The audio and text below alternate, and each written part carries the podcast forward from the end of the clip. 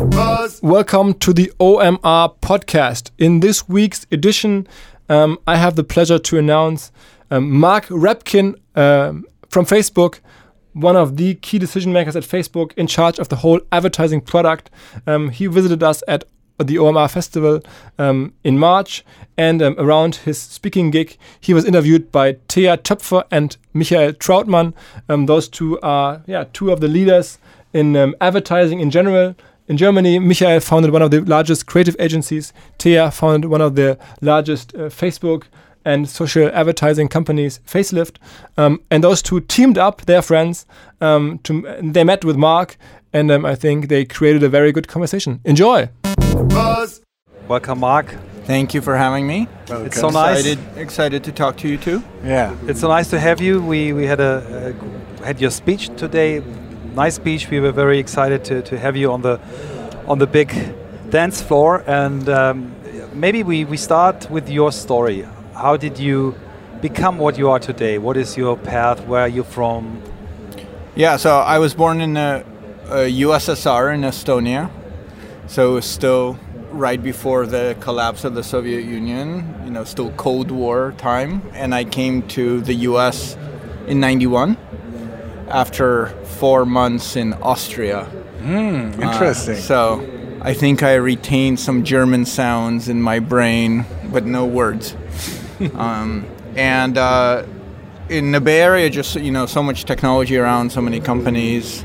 I went to Berkeley. I then got my master's at Stanford, and I started kind of on the more traditional side at Intel, uh, and then moved to Google and then Facebook. Cool. And I am a software engineer software by training. C++ was my language of choice. Very cool. Great. Uh, what we learned uh, before is that, that your role at Facebook over the 10 years really developed from a expert for a special field into a, a management role. So maybe you can tell us a little bit about your team. What's your responsibility at Facebook? Yeah, yeah before coming to Facebook, I was kind of a back end cloud engineer, so really focused on data centers and machines. And when I came to Facebook, I wanted to do engineering, but I wanted to do something that can impact the business a little bit more and move the company. Uh, so I was uh, engineer number three or four on the Facebook ad system in 2007. And that team grew all the way from that time to um, you know over 2,000 people on our team today. So it's taken 11 years, 10 and a half to get there, but it's been a pretty exciting set of growth. Yeah, cool. And yeah, yeah. Talking about, I mean, you were just mentioning it, uh, the Facebook Ads API. I mean, we are marketing partners since 2011, and uh, wonderful. Uh, yeah, and uh, I mean now the Ads API. I think uh, the version we uh, was 2.11. I think so. Let's be a little bit technical. Um, so there has been a lot of changes the recent uh, years, and um, so is there anything you know? not looking too far, but what are your strategies? I mean, programmatic advertising. I think Facebook has been the yeah the the leader in this field. So maybe can tell us a little bit about that. Yeah, so for the API and ads platform specifically, we made a decision a long time ago to make sure that every feature that you can do on Facebook for ads using our native tools that you can also do through the platform. Because we really wanted to create a community of developers that can help advertisers in every aspect and we really wanted to make sure that businesses advertisers can get the best experience not due to technical limitations but due to what's the best product that all the fmps facebook marketing partners or us can create. Um, as far as kind of your question about programmatic We've been really, really focused, very similarly to the API side, we've been trying to always democratize ads. We always want every small business, every medium business to have all the power tools that used to be only available to the big companies. And I think that's been a really good strategy, and it's been just really exciting to see small business, medium businesses. Sometimes they're catching up because they have less resources, but sometimes they're leading the way on different creative approaches, on different ways to measure, uh, on different uh, ways to, to find their audiences. We have one of the biggest kind of small and medium business bases in the industry, and I'm really proud of that. Great. It's cool. Um, we're both, I think I'm since 10 years as a human being on the platform. Same with you. Yeah. Um, and I, I, really saw the development as a, from my perspective as a consumer or community member. And uh, now I learn and I hear that, that there is some, to some degree, there is some oversaturation. Some, some countries, some people, especially media, wants to tell that this maybe is the, not end of Facebook, but the, the end of this fantastic growth rates. What is your perspective? Uh, how does the your core product Facebook develop over a global view, and what's with the other things like Instagram and so on? Yeah, so I think any growing service, especially uh, services like Facebook, Instagram, Messenger, WhatsApp, that really serve almost a whole country a lot of the time, eventually they're going to reach saturation. There's no there's no way to magically create more people when there's no more people. But Facebook itself is still growing really strongly overall as a product. I think in some of the more developed markets, the growth is slowing down, but it is still growing overall. And then when we look at the whole family, Instagram just hit 800 million people. I think Instagram Stories as an experience is at 300 million. And all the messaging apps are growing really quickly. You know, I think the story that we're facing is much more uh, evolution and transformation of what people are doing on mobile. Um, I think communication, which is what our company is all about, is still going to be at the forefront of what people do on their mobile phones. They consume content and they communicate. But that communication changes really quickly. So I think what you'll see is a lot of growth of kind of the new experiences, but I think you'll also see experiences that bridge some of the apps more. Mm-hmm. I think some of the usage we've seen in Messenger and WhatsApp where people love group chats so they can pick just the right audience, I think we'll see groups get bigger in Facebook. Mm. And I think in this way, social e- media will evolve and people will share in slightly different ways with slightly different audiences but i think it's a fundamental human need and one of the biggest value that all the facebook apps bring yeah what, what I learned, uh, I had the privilege to, to sit next to you uh, on a very exclusive Facebook dinner two days ago, and uh, it was wonderful. Yeah, it was really, really, really wonderful. But um, and uh, what, what, you told me there is um, the that you as a company changed your your mission statement vision you had a vision which was very much connecting everything and being open, and you you you reworked it a little bit. I think groups is something which comes out of this uh, rework of the, the mission statement. Maybe you can can give us some insight of this. Yeah, so I, I mean, fundamentally, the soul of the company is the same. We're connecting people, we're trying to help them communicate, we're trying to bring them together into community. But I do think, especially in the early days of Facebook, we probably were slightly too optimistic in all the ways people would communicate. I think it brought over the years a tremendous amount of good, a tremendous amount of connection, but especially more recently, kind of over the last couple years, those same communication channels humans will figure out a way to use them for both good and bad. And lately, I think people have been, you know, a little more professional at doing the bad stuff. The incentives are so high, you know, whether you're trying to make money on some hoax or fake news or you're trying to influence something inappropriately. Um, and we're investing a lot to try to make sure we're maximizing all the good stuff, all the connection. We're trying to find that by focusing on community and meaning. What is bringing people together? What is a meaningful experience for them? What is the kind of experience where afterwards they feel, wow, it's good that I had that?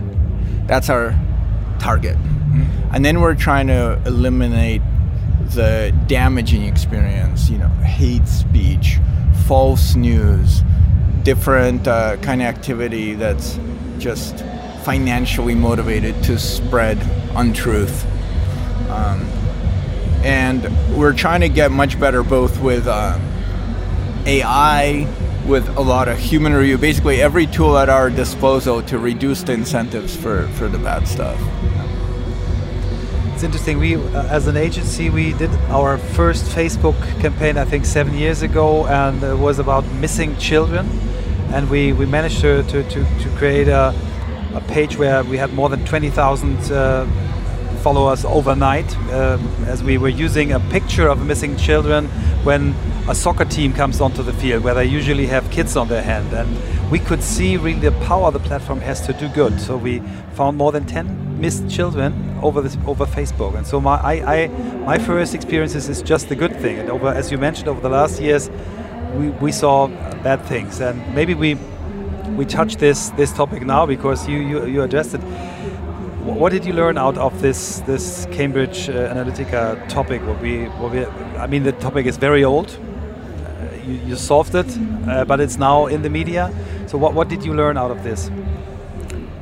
I think it's similar to what I was saying before. Our vision for the platform at the time was a very open platform where just like Windows or Mac OS 10, where developers can build applications and there's an infrastructure that helps you build great applications faster that help connect people share and so on.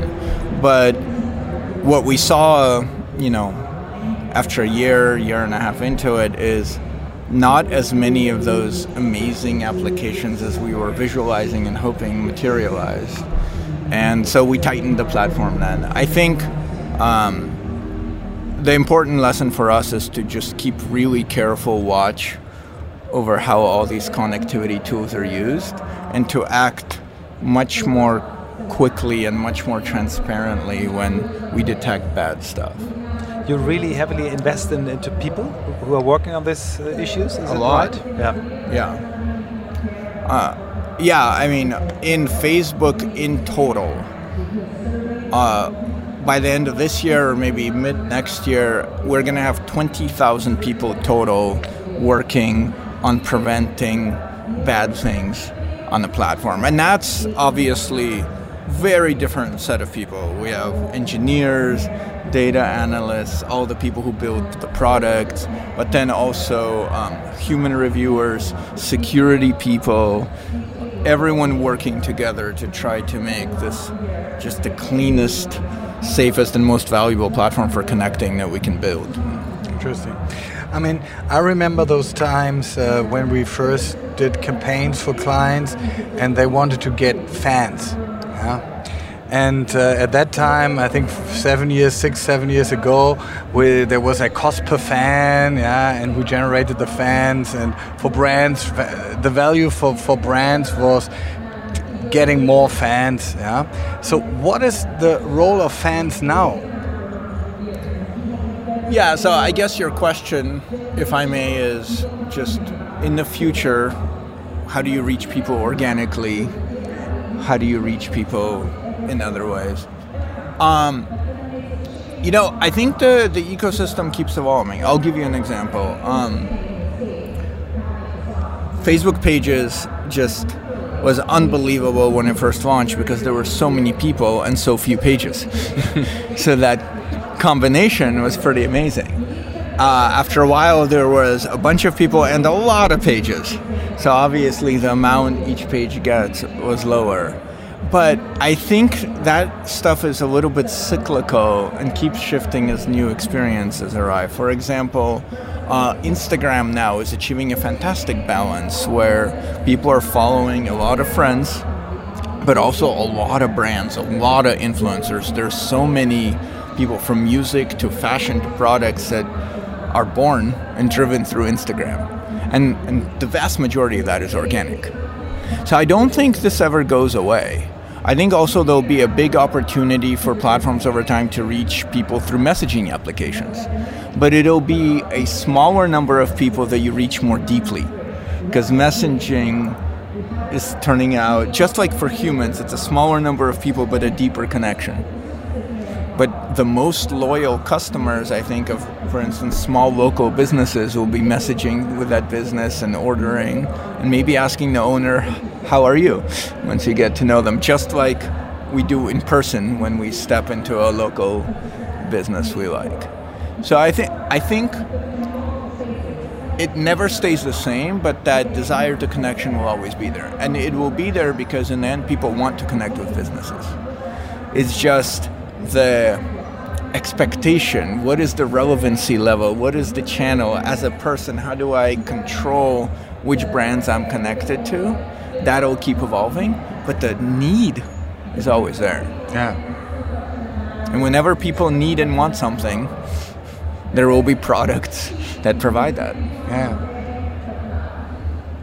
Yeah, no comment. um, I, I have one question. Uh, if you if you look, we're talking a lot about what is in, in the US and Germany, but the the, the perspective to, to Asia is interesting for us as well. What do you what do you, what are you, is your perspective on WeChat? I mean, they they are a company because the, or the mother is a company. they are a really has super app business Yeah. impact. Is is WeChat somehow a role model for WhatsApp? Is, are, there, are there things where you say, well, we want to go into this direction, or is it a totally different story? You know, my mind is still open about WeChat and how it will translate into different markets or not.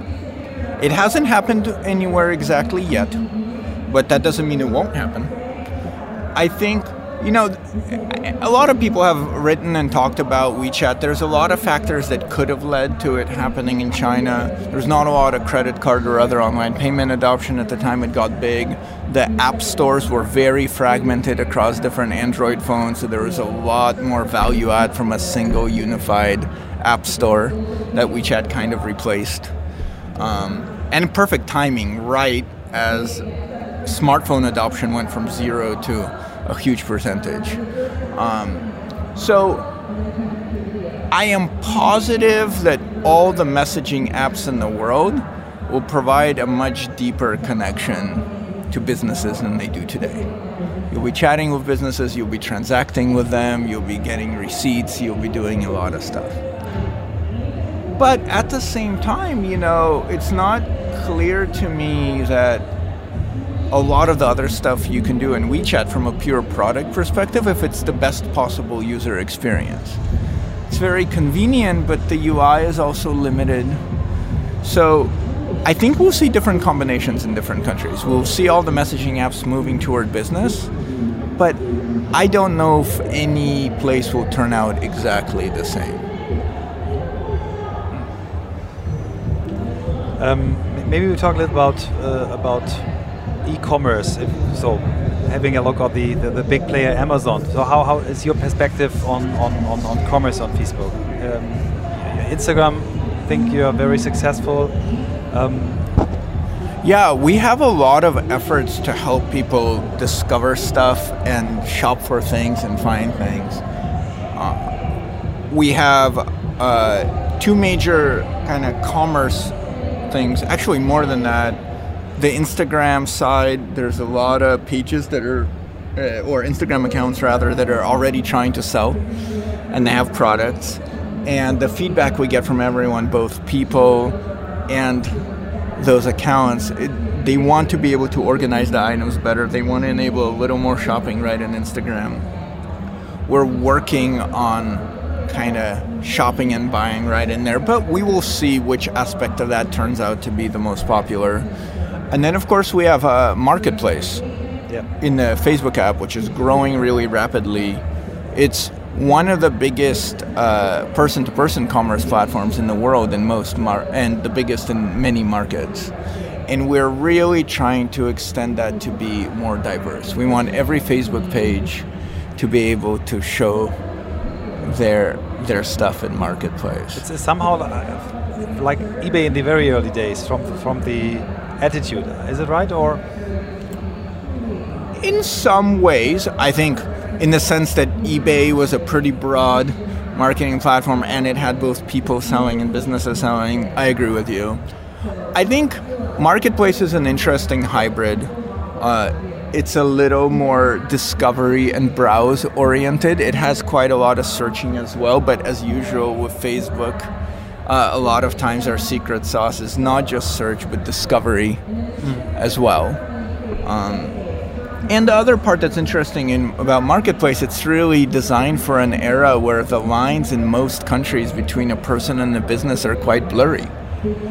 If you take uh, a lot of countries in Southeast Asia, like let's say Thailand, um, is it person a person? Is it a business? I've uh, I, I can't vouch for this exact number, but I've heard said that there's more small businesses in Thailand than there are people. so everyone has at least three businesses. But but it's a different feel. They're yeah. actually trying to make it work as a business. They're not just oh I don't use this item anymore, so I'm gonna sell it. So even the P2P aspect has a much more kind of commercial, scalable nature to it. I am really, really excited about that product's growth and development.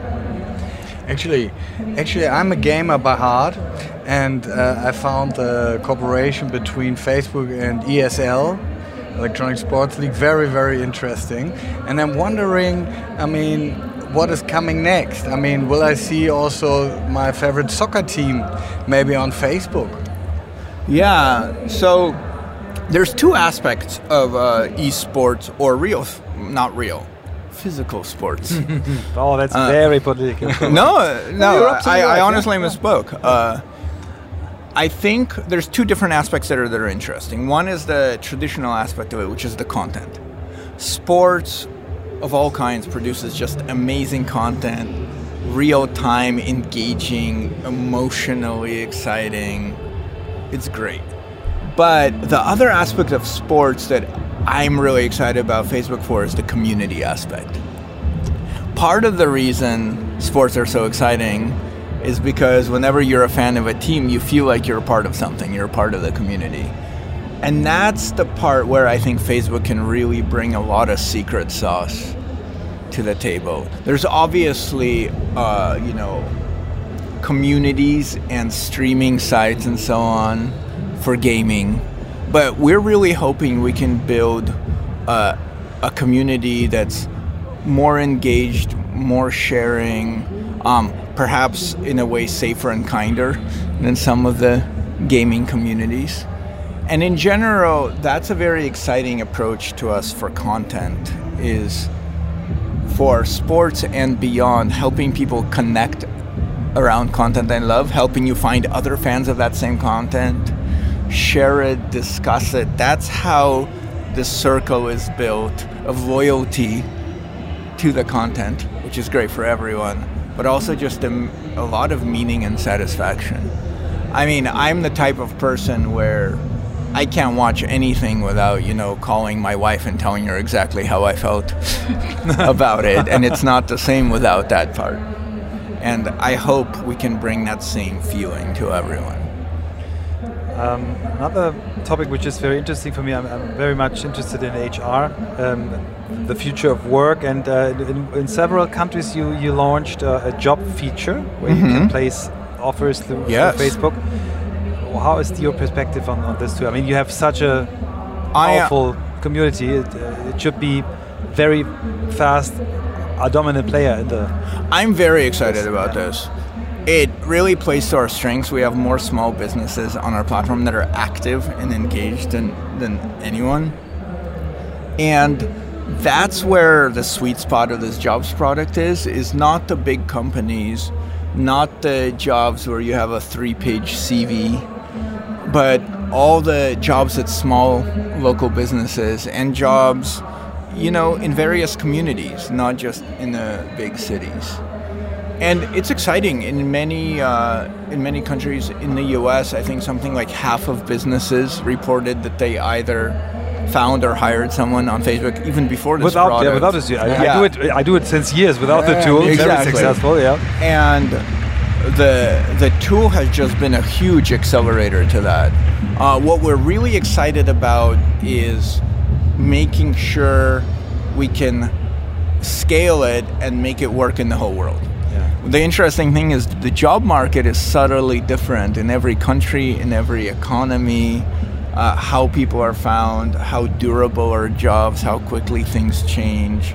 Um, so we're really excited to test it in different markets of different uh, world regions and different development levels to make sure it can really be a tool for everyone. But every every market has small businesses that when they do well, they need to hire more people, and finding those people is really, really hard. Cool. Maybe we're now at HR. Maybe we we uh, talk a little bit about your speech. I told you before that I really was uh, surprised uh, because I did not expect someone who is talking about his attitude to work, his his way of working, how he treats his people, and. Um, uh, you, you, talked about agility. Maybe you uh, you can can tell us a little bit about why are you such a fan of this method? And you had maybe I can add this a very nice analogy between the software industry 15 years ago, where they were selling software in boxes, and my our industry, the, the, the advertising industry right now. I loved it. Yeah, I mean, at the top level, I think I'm passionate about this topic so much because I really care about making people satisfied in their work and helping everyone use their talent to do the best work possible. I think the world is changing a lot right now, and it'll take good culture in all the companies and a lot of work to make sure that everyone in the world gets to use all their skills and, and do make the world better with them. Um, specifically for me, you know, I grew up with Facebook, I, as we talked about, you know, the ads team grew from really tiny to really big, and it's been a huge passion for me to try to maintain that connection between everyone, that uh, ownership feeling for everyone on the team that you you do own things you can make decisions. And i want everyone on my team to be growing too not just doing the same job again and again. Every six months i want everyone on the team to be thinking wow i'm a better me than i was six months ago. And the good thing is um, when uh, things are growing not only can that be aspirational but it's almost a necessity if we don't develop our people quickly enough, if we don't help them grow into leaders, um, we can't achieve our goals. So I have both the passion for it and the necessity. Yeah. So you. And and the most amazing thing that, that's happened to me recently um, is, I think, on mobile and creative and marketing right now, everyone gets mobile now. That was not the case, I think, one or two years ago. But now everyone gets it. Everyone understands news feeds. Everyone understands stories. I'm just really impressed with how sophisticated everyone is. But people are running into a lot of trouble making their big business and their big brand actually work in this new environment at scale. And it's been just fascinating to me how many of the um, challenges are exactly the same that the software industry has faced in the past, or even I faced trying to maintain the same culture in a team that was tiny and now is a lot bigger. Interesting. Yeah. Um, you had when we talked two days ago. You you um, talked about your your team. So I, I remember that you have five direct reports. Yeah. that the managers under this level have one-on-one meetings with you very regular, and Mhm. you, you told us that they you don't talk about their bosses with them. You talk about scary things that uh, things that make them excited. So you you really have a relationship not just with your managers but with the layer below. And Yeah. I, I love this. It's a good concept. Yeah, I wrote a blog post called Awkward One on Ones. You can Google Rabkin Awkward, and it's the unfortunately the number one result. but uh, it's it's a big passion of mine that a lot of uh, a lot of our meetings at work, we kind of waste them on status updates. We kind of waste them on hey, what's going on? Like stuff that can be in an email, stuff that can be in a quick update, and especially one-on-one meetings with leaders, one-on-one meetings with your managers, you just don't get that much time for that per week, per month. Yeah.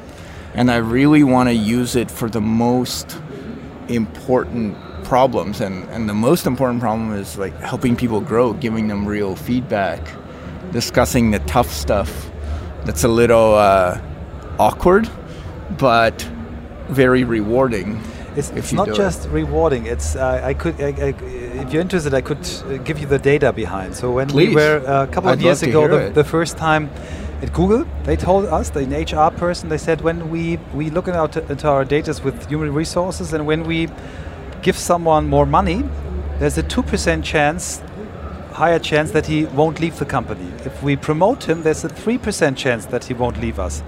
If we give him regular exchange with a senior guy, there's a 70% higher that he won't leave the company. And that's what you are doing day by day. And that's why your yep. team can grow that fast. It's yeah, so it's data. Yeah, and it's interesting. I, I don't have the the hard survey for this. This is kind of my own anecdotal experience, but uh, we've had over the years a lot of people leave the team because they felt, oh, I'm not getting enough opportunity. I'm not growing fast enough. I need to go somewhere else, mix it up in order to grow at a good speed. I have never had anyone leave because they said, oh, the bosses were pushing me to grow too fast they were expecting too much from me and really really giving me a lot of feedback and they really wanted me to grow and I wasn't ready for it. So I'm trying to make sure with with everyone I'm working with to kind of overcorrect to that angle. Because especially in this industry people want to grow people are ambitious people want to do big things. So yeah what do you say yeah, very interesting. I mean, the whole topic of agility. I mean, I founded a company and grew it from two to 250, which is not comparable to Facebook, but we are facing the same problem. So, I mean, I think growing your own company that way, it, it carries with a completely different yeah. set of issues. So that's amazing. Yeah, but what what what I think what has changed in in my aspect, and maybe you can elaborate on this on Facebook level, is that you know when when organizations grow then it gets political and you know you have a lot of discussions about the quality of the coffee and stuff like that. So how do you handle this at facebook? I mean there's a lot of things going on. So just give us a they have the best coffee? Yeah maybe maybe. Yeah. Yeah i have a couple thoughts. One is you know political on some sense just means having to do with a lot of humans whenever there's a lot of humans. I think what people mean when they say politics in the corporate environment is people acting in their own interest and not in, the interest of yeah. the community or the interest of the company. So there's a lot we do um, to keep people focused on the mission and community. We're a general, a very mission-driven company. What we stand for and what we want to bring people is very clear in the outside world. And we try to make every person, no matter how senior or junior, feel included in that bigger mission. Um, I think if all a person is talking about or thinking about it is their project and their team, their world is small. And that's where these divisions creep in, and that's where politics comes in. But if they are getting information, if they're discussing strategy, if they're hearing updates on a level much bigger than them all the time, then they feel like part of a much greater whole. And everyone turns into this collaborative, we all have to work together to achieve the mission culture instead of, oh, I'm doing my own thing and I'm going to focus on making that better. Maybe we, we switch back to, to, to our core business, which of is course. which is advertising. So so Thea and uh, I we, we, we formed a joint venture two years ago because we believed uh, that especially Facebook, but social media advertising, it all needs a totally different approach for an agency. So we brought together data people, software people, media people with creatives, and we merged creativity and technology. Uplift, is, is that right? That's right. Yeah. Is is is this the right way? Do you think we're on the right track? I love it personally. I think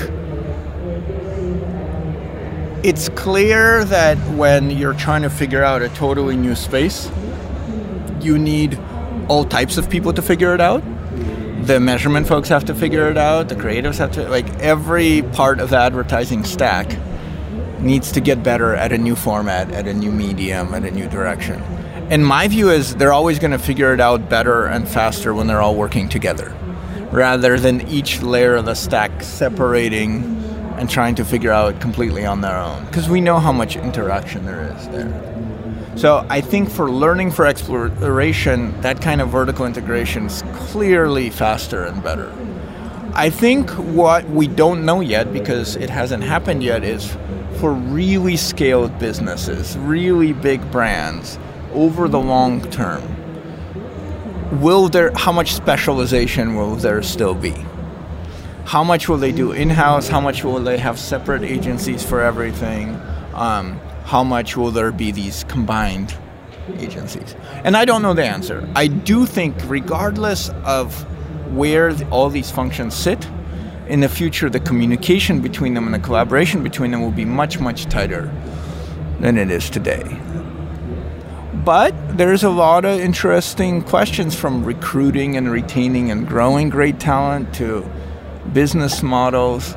Um, I think there's a great cliche in uh, that there is uh, only two ways to make money in business: bundling and unbundling. and you have to pick those, and then you do. That was it. I think same thing for there's only vertical integration and horizontal integration. And we might actually see us go through both phases yeah. as businesses adapt to, to the whole new mobile ecosystem. Cool.